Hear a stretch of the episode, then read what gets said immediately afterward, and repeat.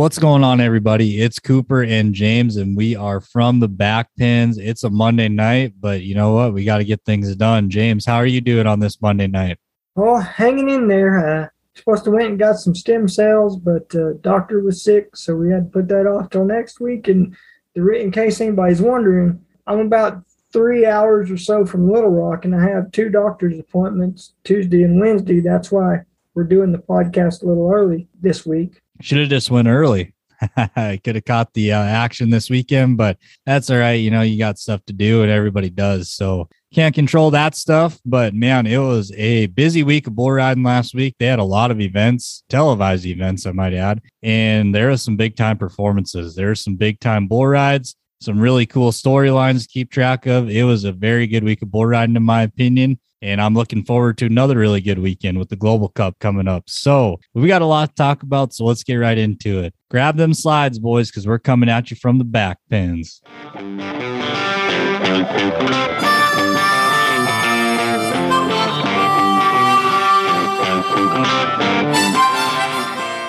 So we'll start off with our Velocity Tour minute, just a short, quick minute here.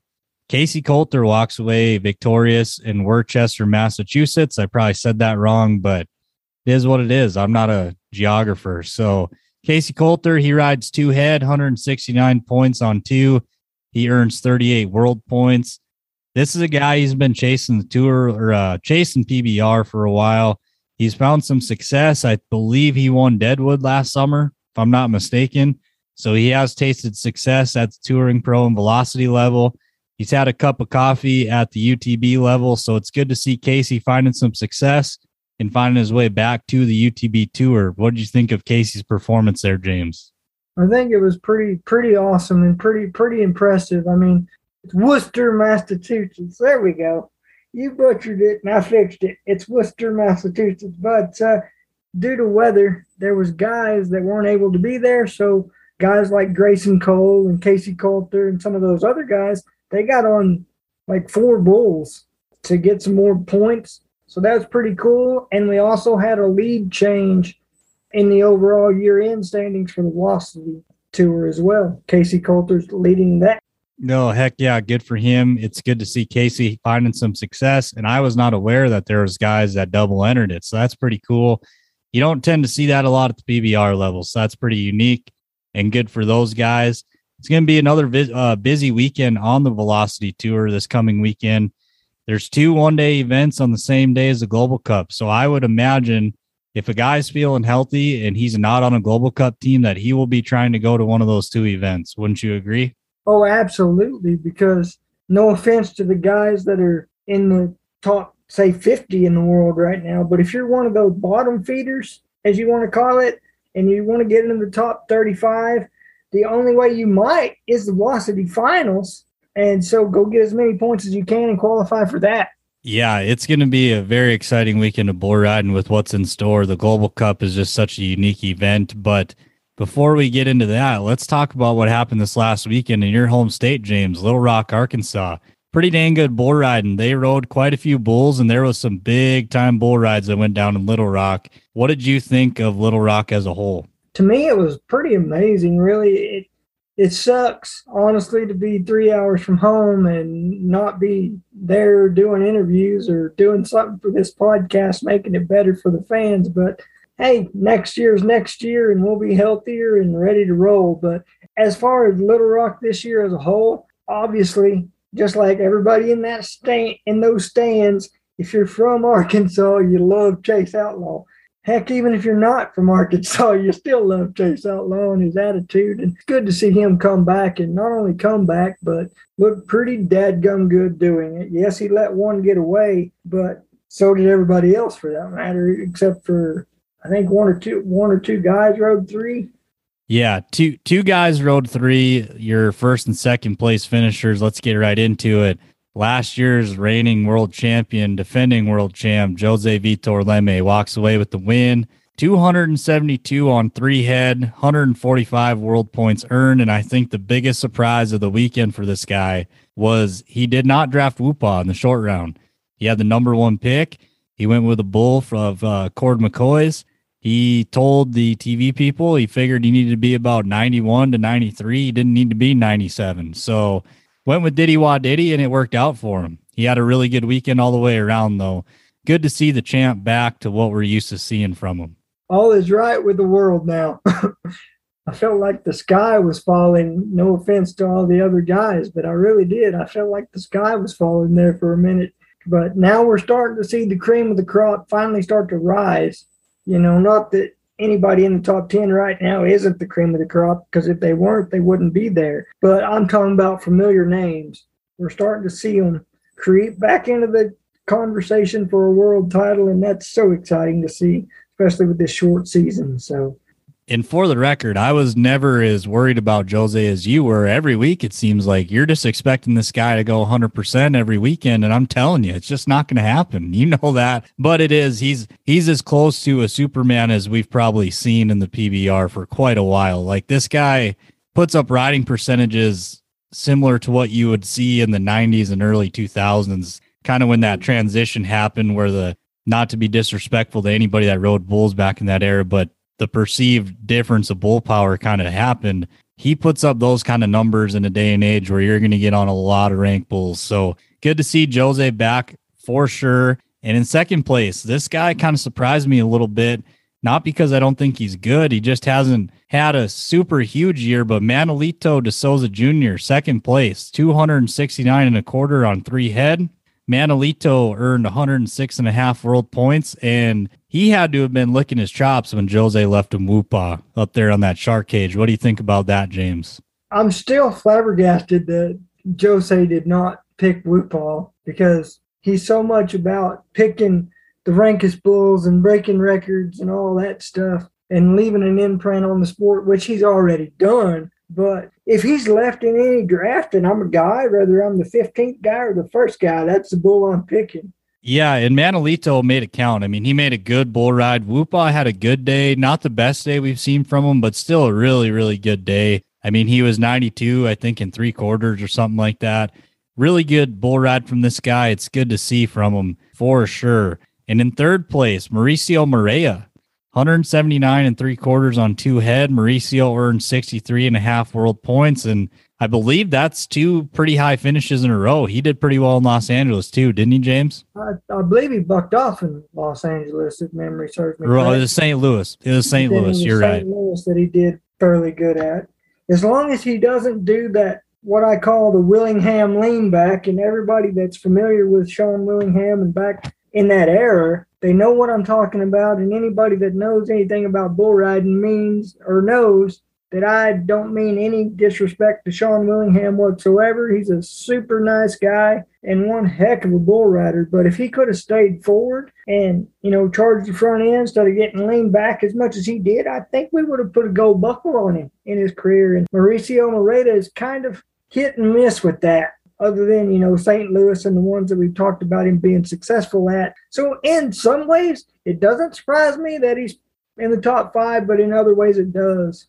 Yeah, I actually didn't think he was as high up in the standings as he was until we did this last week, to be honest. He just, like you said, he hasn't had those big, big weekends a lot, but he's had a couple pretty good finishes in a row, and he has gotten more bulls rode than a person thinks throughout the year, so that makes sense. And actually, I guess it was a tie for third and fourth, but the tiebreaker goes for world points earned to Mauricio. But in fourth place, it's your Arkansas native, the C E O of Outlaw Nation, Chase Outlaw, one hundred seventy-nine and three quarters. He gets sixty and a half world points on the weekend, but this guy looked pretty dang good. He made two really good bull rides. And for coming back in the draft where he did, he had to have been absolutely ecstatic with Big Black still on the board. That's a bull he's rode in the past. He's brought the house down on that bull previously. He had to have been jacked up, and boy, when he got off him after that beatdown, he was excited, and that place was loud. What'd you think of your home state native there, James? Well, you know, I wish I could tell you that I watched it, but due to uh, television schedules and my own schedule, I kind of had to rely on you to talk about round two and, and the short and the championship round. I followed it as best I could on my phone and such, but it's just kind of one of those deals where this is kind of where I got to lean on you, but I've seen it before, and it's probably the same story. Chase always says that bull is like riding a Cadillac, and Whenever Saint Louis, after Mason unfortunately passed away and they named it the Mason Lowe Memorial, Chase actually won that event on Big Black and was somewhere pretty close to the same score he was this weekend in Little Rock. The biggest thing I think from that ride that I'll take away is everybody on the back of the buck and shoots is going crazy. And you hear that all the time. When you can impress your peers, you know, you've done something. There was not a guy on the back of the buck and shoots that wasn't going crazy. Kenny McElroy of K-Bar C, he was up there hooping and hollering. All the bull riders were. It was pretty cool to see Chase, after the adversity he's gone through, come through in his home state and really deliver something big. That was pretty awesome to see. No doubt about it. And rounding out the top five, another one of your boys here, Lane Nobles, one seventy-six and a half on two head. Lane earns forty-five world points on the weekend. Lane had a chance to win this event, and I think he picked a bull that allowed him to do so. He was going for it. He didn't take the safe route. Chiseled might not be the hardest bull to ride on tour, but you still got to do everything exactly right, and he's going to mean it when that uh, latch cracks. And he had a pretty good day. Lane just kind of had a really weird go at him. He kind of got leaned over there and he got popped in the head, and that's what really kind of ended his chance. But really solid weekend for Lane. What do you think about Lane having some success in Little Rock? I think it's pretty awesome because I've, I've been around this kid since he was eighteen, nineteen years old, going to C B R events back in two thousand eleven. And he actually gave me one of my nicknames that I'll not mention on this podcast, but uh, I'll, I'll let you know about it later. Really, really good guy, and should have been in the P B R four, five, six, eight years ago, truthfully, and so should have half the roster that I went with that year. But, you know, it is what it is. It's bull riding, injuries happen, and so on and so forth. But, yeah, I'm extremely excited for him to – I think he might have at least punched his ticket to be on tour for a few weeks anyway, so – I would assume so. I mean, Lane's been a guy we've been seeing more of, so I would think you're going to see more of him on tour. And that rounds out the top five, but there's a couple notable bull scores I'd like to talk about. Your Yeti bull of the event, Riding Solo, Cord McCoy's monstrous bull score, forty-seven and a half with Dalton Castle. And as a stock contractor, I would have to think that they really like when Dalton Castle gets on their bulls, because Dalton's a guy, you know, every time he is not going to quit. He is oh, going to yeah. try his butt off every single time, every bull he gets on, and he really allows them bulls to really showcase what they can do. Riding Solo was outstanding. He took the lead in the Yeti Bull of the Year race, and if he keeps bucking like that, Woopaa is really going to have to step it up, because Riding Solo has been electric in the last two, three, four trips we've seen him, and I don't expect him to slow down. What about you? Oh, you know, that's one thing that I actually did see, but I saw it by accident. I saw it on Instagram or Facebook where the P B R posted that trip from Riding Solo, and, man, I thought, wow, probably the most impressive trip that I can, re- in recent memory, can remember from that bull. And if he can consistently do that week to week, he's going to be a world champion bucking bull. And it's kind of ironic. You'll find out why if you stay tuned. Yeah, it's good for Cord. Cord's an awesome guy, and uh, I know he's really proud of that bull, so that's awesome to see. We'll just do a quick little rundown of the world standings. There were some moves over the week. Still in first place is Dalen Swearingen. J R V's about seventy-five points behind him in that second slot. Kyler Oliver's about one forty-four behind Dalen in third. Jose Vitor Leme moves all the way up to fourth. He's one sixty points behind, and that is, does not take him long to accumulate that many points. So these guys better watch out. Mauricio Moreta, he's in fifth. Stetson Lawrence in sixth. Eli Vassbinder in seventh. Luciano de Castro in eighth. Denner Barbosa in ninth. And Dalton Castle rounding out the top ten. I think the big story of the week is Jose moved from like ten, eleven, twelve up to fourth. And watch out. He's got the trains on the tracks. He can make that ground up in a hurry. Oh, absolutely. And and before we leave uh, Little Rock here, I wanted to mention some things that I thought were pretty unique. And I've been around bull riding for and studied bull riding for twenty plus years, not to brag on myself, but that just kind of gives the listeners a little bit of an idea of kind of where I'm coming from. But I'd never seen a guy's bull rope break in half, and then the very next week, he's got the same bull rope, and it looks like a brand new bull rope, and that's what Stetson Lawrence had. He had some guy work on it, I guess, from I don't know where the guy was from, but it took him like three or four hours to fix it. He must really like that thing because Stetson's been riding good enough. He can definitely afford a new bull rope. So he must really, really like that rope that he broke. Uh, yeah. Back in Saint Louis, it was. Yep. Yeah. Yeah. That is strange. I guess I've never really heard of one getting fixed. Most guys, I guess I know of that have broke one have just grabbed another one. Yeah. So that's kind of interesting there for sure. And anything then, else that sticks out to you?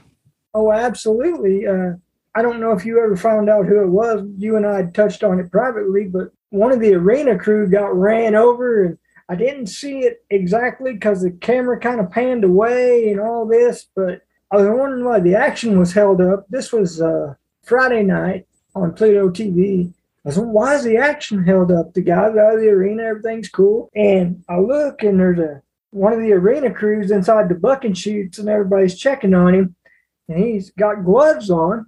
He puts his gloves back on and gets back out of the chute just like it was another day at the office. So I guess the arena crew was just as tough as some of the cowboys, and that's great to see.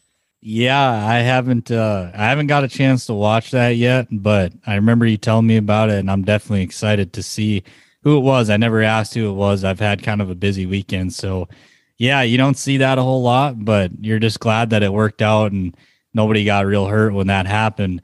And that'll kind of transition us into our Rank Ride Fantasy segment of this podcast.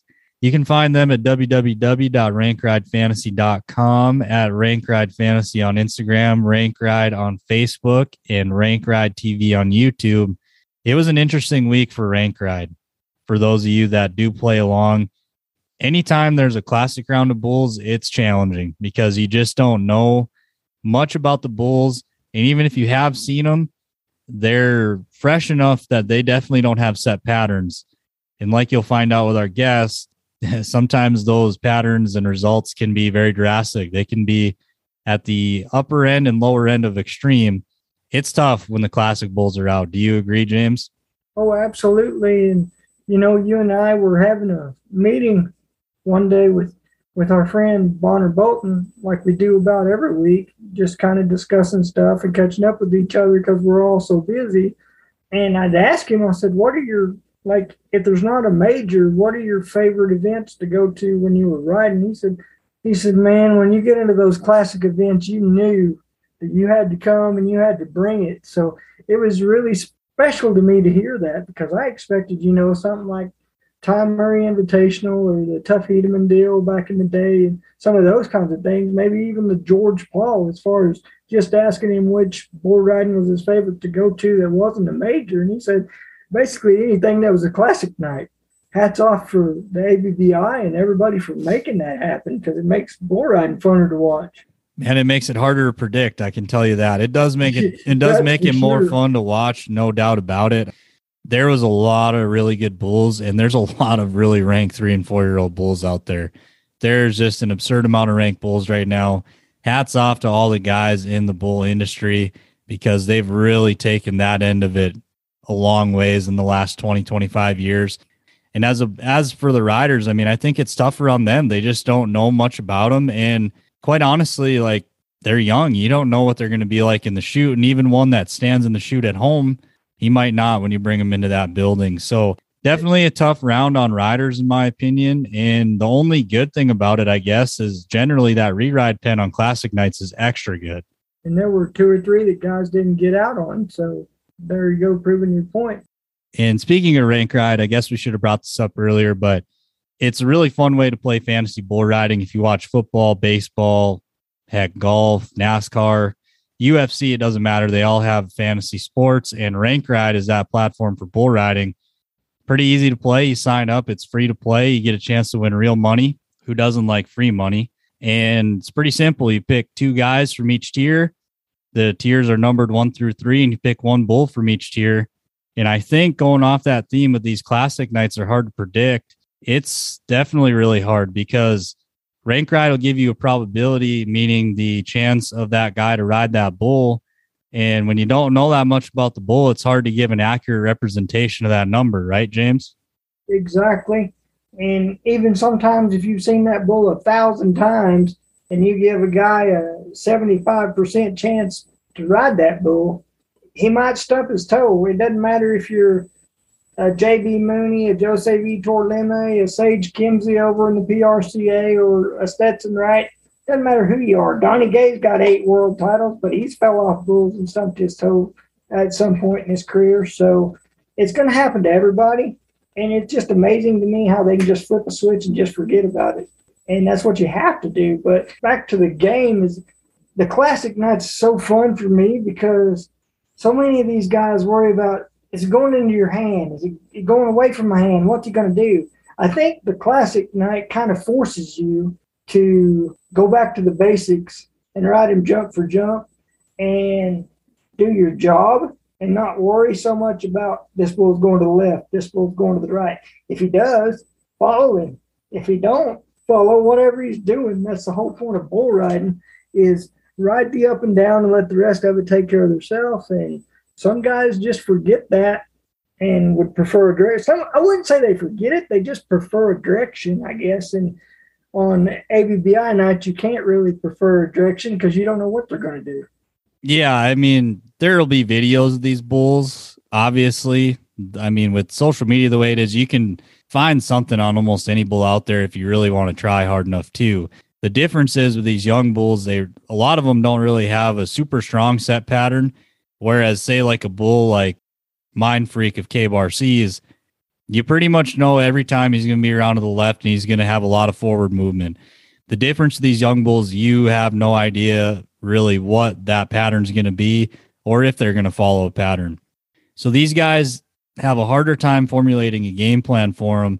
And as a Rank Ride Fantasy player, and quite honestly, just I love to gamble, so I guess somewhat of a degenerate gambler, I don't like classic nights.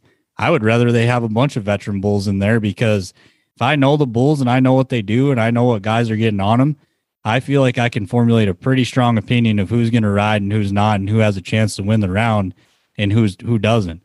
Um, so from a rank ride standpoint, I really didn't care so much about what they had in the first round. There was a few that stood out to me that I liked, few matchups, but the end of the day, the unpredictability, the variance there, I was looking more for guys that I thought had a better chance to be consistent the whole weekend versus step out there and be ninety-three points on Friday night. But that's just how I looked at it. How do you look at that, James? Exactly the same way you're looking at it. I, I look at it, hey, if we're supposed to get six scores every night, or try to at least, then I need to pick the six that I think are not, not only get the whistle, but be consistent enough to get the whistle twice and guarantee their spot in this championship round and maybe get a check at the end of the deal. You never know. And speaking of how fun Rank Ride is to play, me and James, we play every week. I mean, we're both uh, not bad. I wouldn't say, well, me personally, I think I'm sitting in eleventh. That's not where I want to be, but I'll take it. And I know you're pretty high up in those standings too. James calls me out all the time. He's like, ah, that guy ain't going to ride in the short round. What do you think about our difference in opinions on some guys? We do think pretty similarly along the lines of guys like Jose and this and that. Uh, James is a little more stuck in his ways, though. James, you don't really like to deviate from your picks a whole lot, do you? If I really think a guy's going to ride that bull and get me a score, I don't care who it is, to be honest.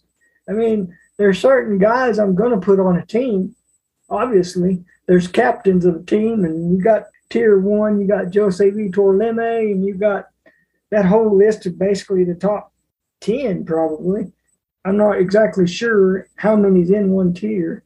I think it just depends on how many people are in the bull riding the week, I guess, because sometimes they'll take forty and even fifty sometimes for special events like Last Cowboy Standing or et cetera like that. Typically, you'll have the top, you know, ten or eight or so in the in the top two tiers or, or the top tier to pick your first two. So it's kind of really nice to have a guy like Jose Vitor Leme or, or uh, J R V or so on and so forth that you just, okay, the rest of the guys might buck off, but at least I got two two scores coming. Yeah, but that brings up a point. J R V hasn't been that way about the last three, four events. So this is how I look at it. And this might sound crazy because you can say, well, who says he's not going to keep riding? Probability and statistics numbers say if a guy has rode six bulls in a row, he's due to buck off. Does that mean he's going to buck off? No. But I'm saying if you follow that pattern over time, I guarantee it will show more times than not. If a guy is on a hot streak of more than, say, like five or six, he's probably due for a buck off and a bad weekend. It's nothing personal against anybody. That's just how I look at it. I'm a little more numbers driven than you are. You kind of just go off of how you're feeling.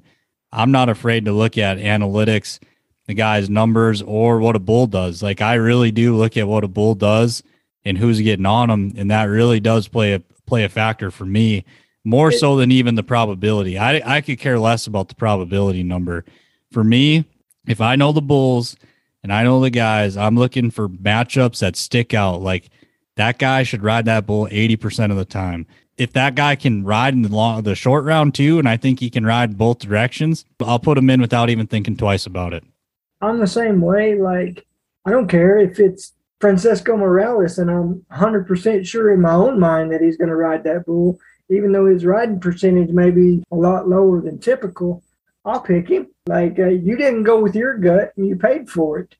So uh, yeah, I did. Uh, so I told James before last week when we were talking about the picks, I had looked at the list of who was getting guaranteed, was only guaranteed one bull. So they had to ride their bull Friday night, and I saw what Brendan Elder had had, and I watched that bull in Oklahoma City, and I told James almost word for word. I said, if Brendan doesn't ride this bull, he needs to go somewhere to to kind of get the groove back, because he should eat this one up in round one on Friday night. He did. I think he was probably about eighty-seven, eighty-eight. Like James said, I paid for it because Brendan had a really good weekend and he wasn't on my team because he was guaranteed one bull. And I just didn't want to take the risk of something weird happening Friday night and not having an opportunity to get a score on Saturday. I don't blame you, but as my good friend John Young would say, sometimes you got to risk it to get the biscuit. I agree. You do have to risk it to get the biscuit, but also where I'm at in the standings, I'm really, I want to get as many points as possible with the least amount of risk, in my opinion. And sometimes that means I'll probably get edged out in, in week to week standings. I might miss out on a few checks here and there, but I would rather win first place at the end of the year. Personally, that's just me. I'm not greedy. I just want to win every bull riding I enter, just like any of the other cowboys out there that's, that's uh, playing. And I'm sure you want to win too. It's not like you don't, but you just have a different strategy and a different way to approach it. And hey, it's working, so why change it?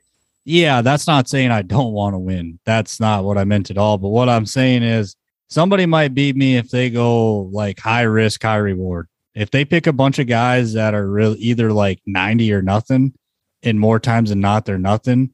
That's not who I'm going to pick. That's just not how I'm going to play the game. And I think over time, you're better off probably picking guys that just get their bulls rode. But that's just me, and everybody can play their own way. That's what makes, that's part of what makes it so fun, is there's a ton of different strategies to use. Me and you tend to think pretty similarly, but when you look at some of the other teams that are up there in the top of the standings, they do tend to pick different guys than I do. You know, and they're ahead of me, so maybe I'm the one who's wrong. Who knows? They won't be ahead for long because I don't play for second. Heck yeah, but I think this will be a really good time to transition into a first for this podcast. Uh, we did our first little guest uh, interview, I guess, on Friday before they hauled bulls into the building in Little Rock. James, you had some technical difficulties, and I know you were disappointed about that, but we got to interview a very special guy in the rodeo industry. He's done a lot. He's accomplished a lot. He's done a lot of really great things for the sport. James, what did you think about the guest we had on Friday? Just so everybody knows, I was there the, pretty much the whole time. I think I missed like the first, what, ten or fifteen minutes of it. Who who the guy is, is one of the nicest guys in the entire industry. And yeah, I might use that a lot when I'm talking about certain guys like this. I really mean it. There's not a human being alive that's met this man or even knows about this man that doesn't love him. Cord McCoy, I love you, buddy. Yeah, Cord's an awesome guy. If you're having a bad day, I promise you that will not last long around Cord. Without further ado, let's play part of our interview with Cord McCoy from Friday.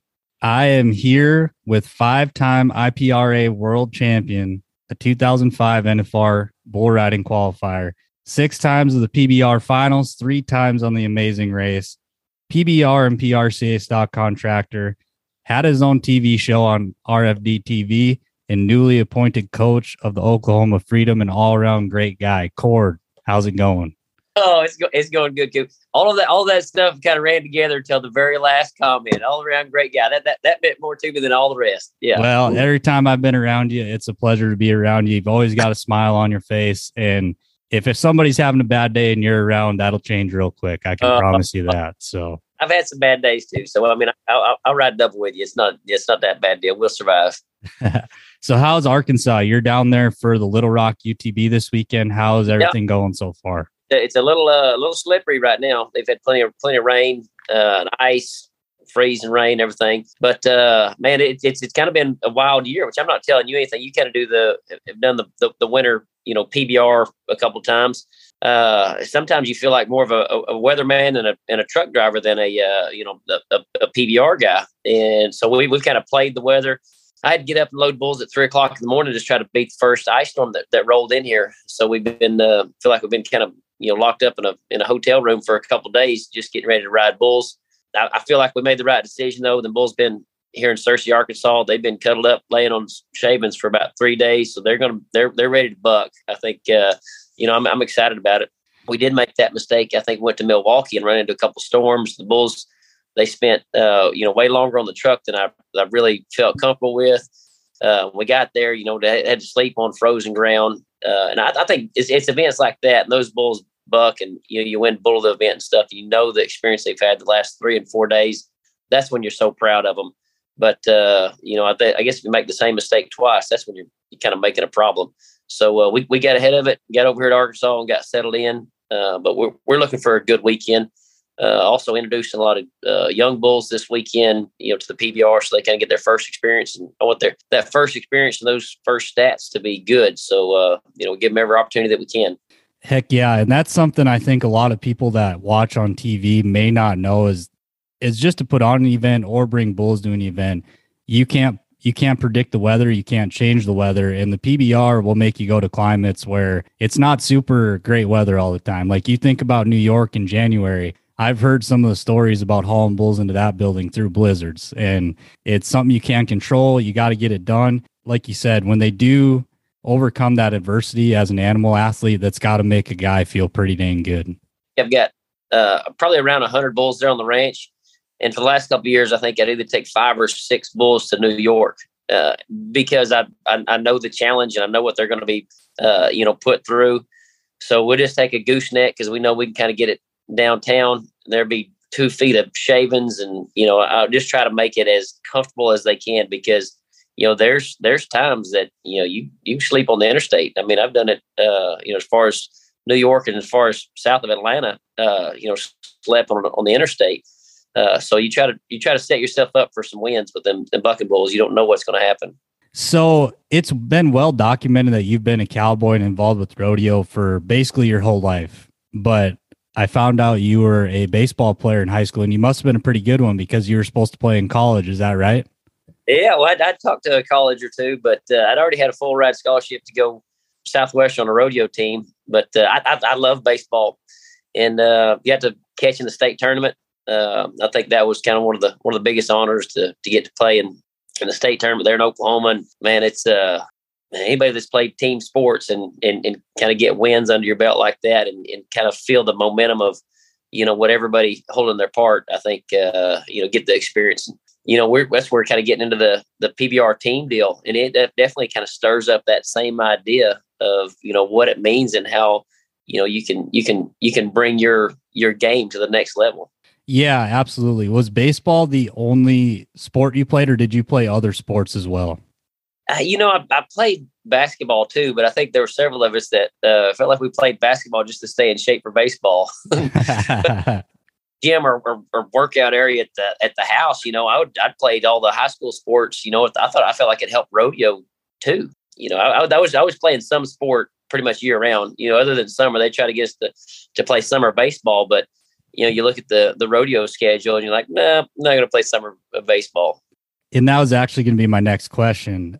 You know, we're both from pretty rural areas. You know, you didn't graduate with a lot of people. And in small towns, you know, to, to form a sports team, everybody's got to do their part. I mean, it's yep. basically a necessity, you know, like we would play against schools that were five to ten times bigger than us. And a lot of those kids would play one sport and they'd be like, man, we play football, blah, blah, blah, and we play everything.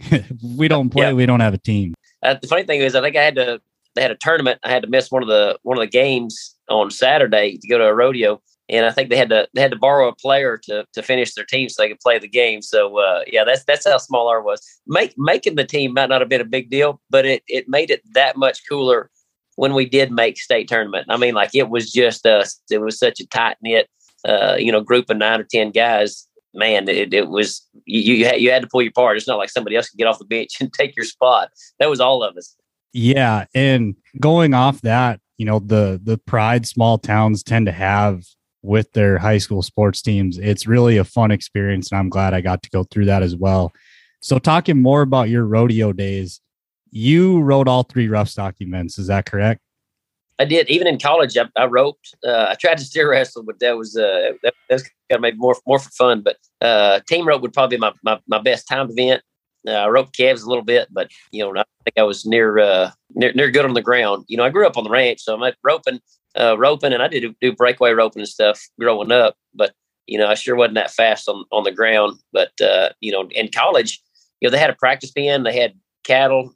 Uh, man, if you you'd bring your horse, they'd load calves for you all day. So of course I did every sport in in uh, in rodeo in college. You know, I'd be out the practice pen every day, either either roping or riding bulls or broncs, whatever it was. And that's kind of how I enjoyed my enjoyed my days too. You know, go to class, go to the practice pen.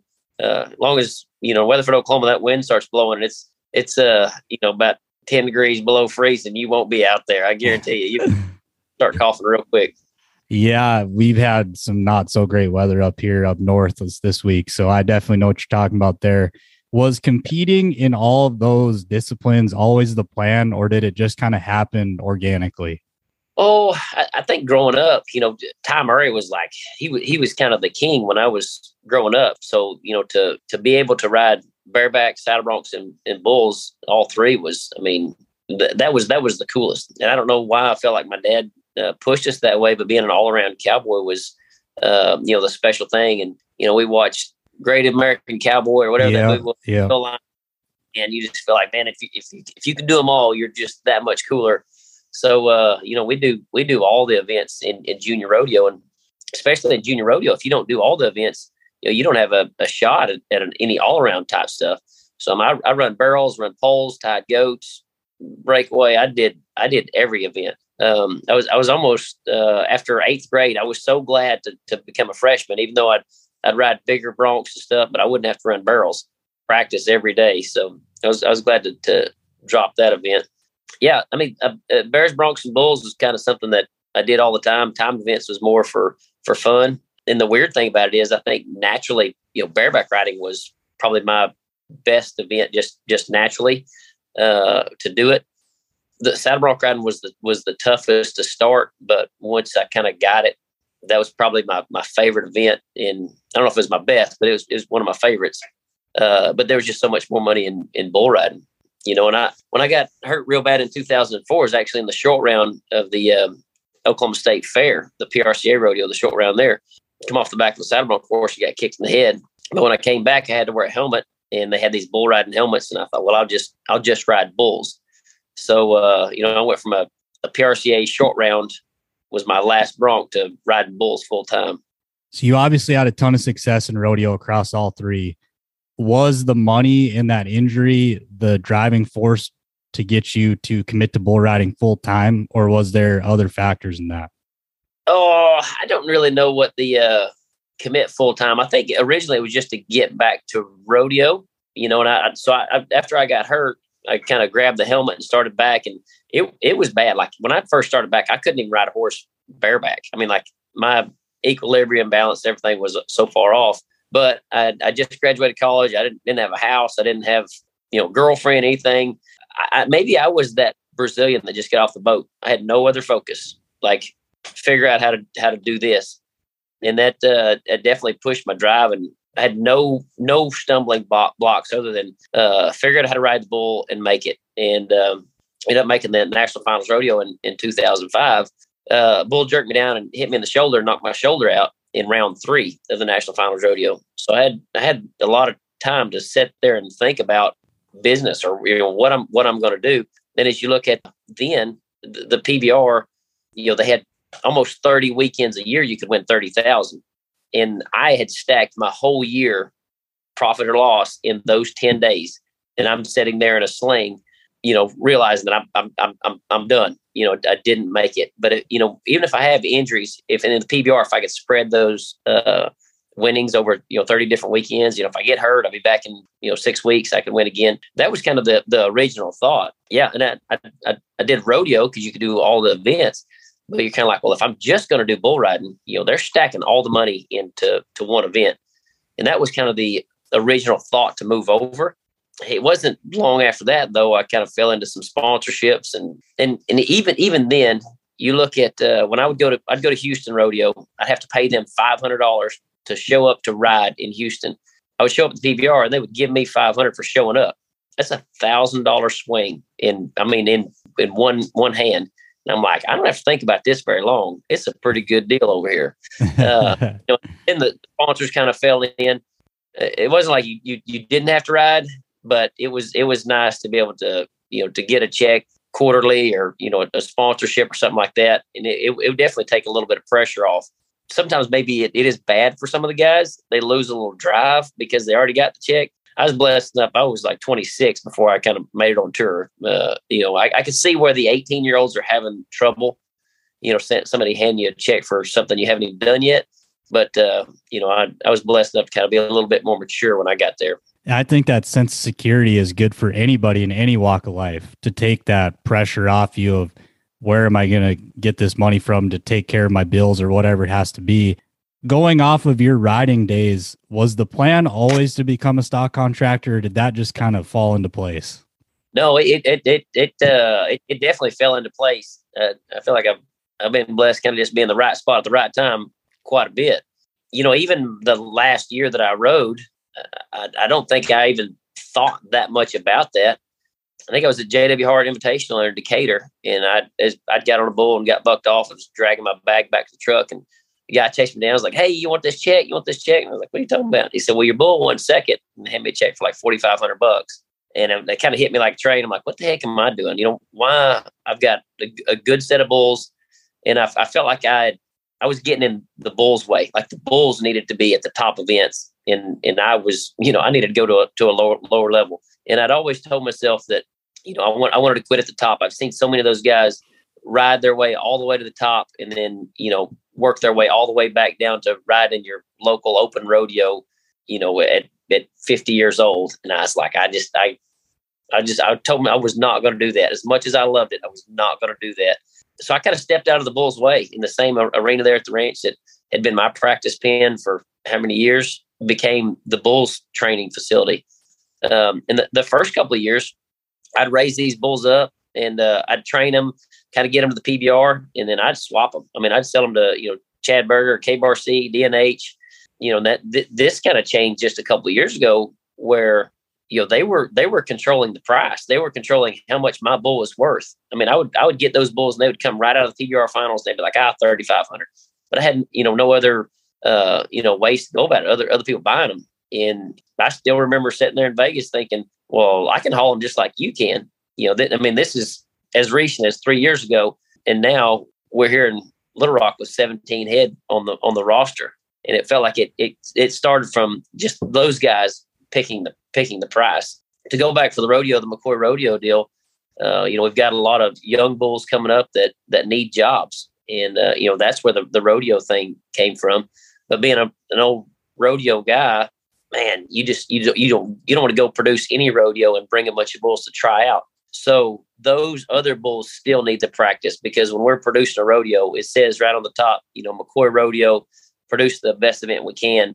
Uh, you know, we try to, we try to line them up for, for success. And, uh, pretty proud of that. Last year we had six rodeos. I mean, they were some good hop and spinning bulls, uh, you know, kind of no, no re-ride bulls. And it, you know, everybody got a shot to win what, what I would want. And when I'm, when I'm in the pasture of bulls and pens, uh, creating that roster, I'm like, this guy might not add as much money as, as, as Houston, San Antonio, Denver, But if I enter Cord's rodeo, I know I'm going to go get on a good bull. And I, I always keep that in mind when we're building that roster.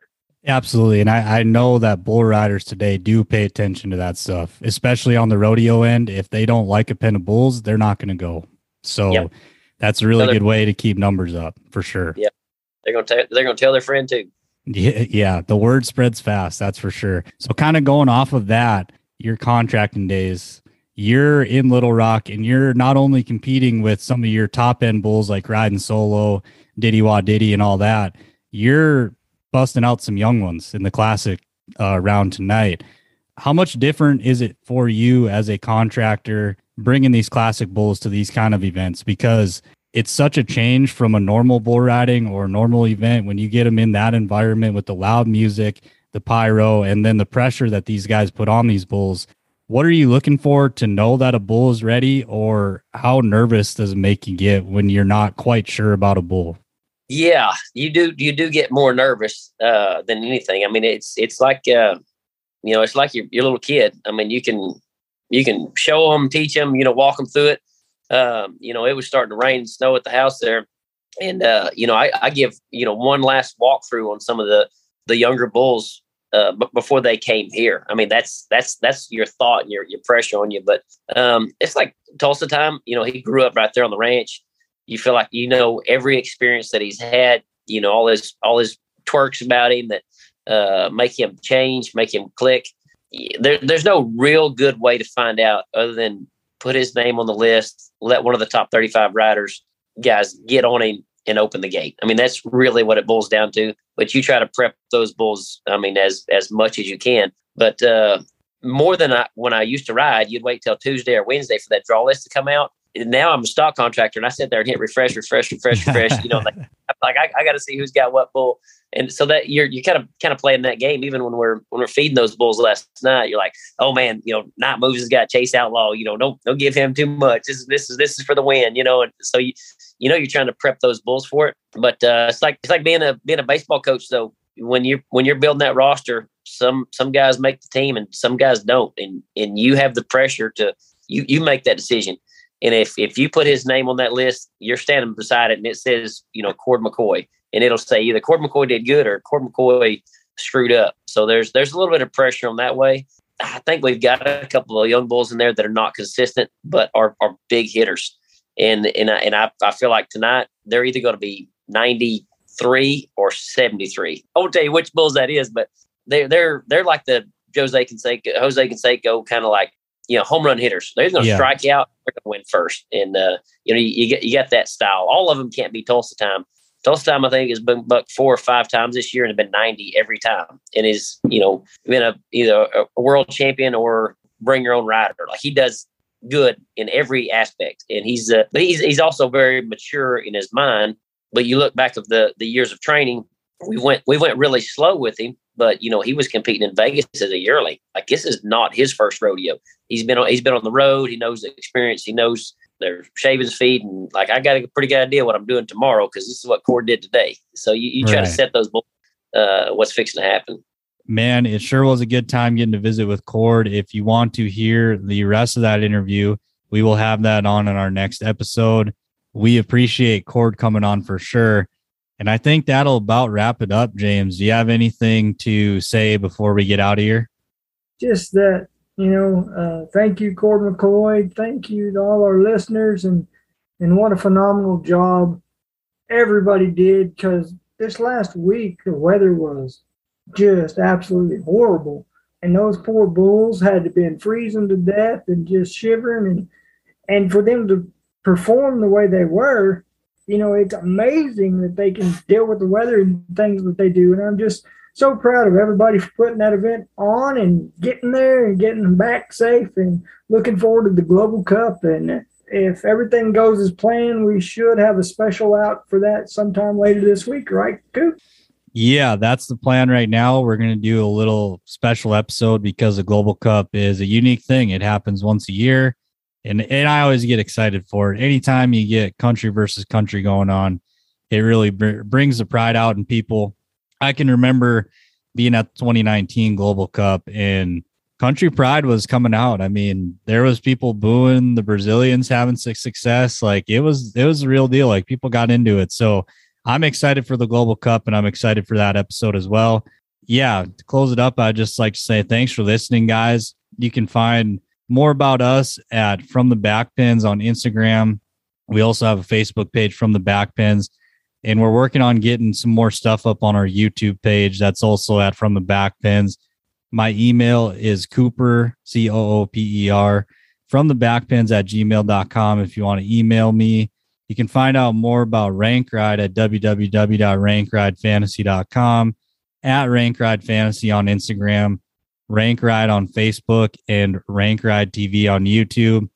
Feel free to give us feedback, guys. We always appreciate it. We want to make this as good as it can be for the listeners. So anything good, bad, doesn't matter. Like we can handle it. We just want to hear more. If you would, review, leave comments, anything. It all helps. But I think that'll wrap it up. Everybody have a good week. And until next time, come back and visit us again from the Back Pens.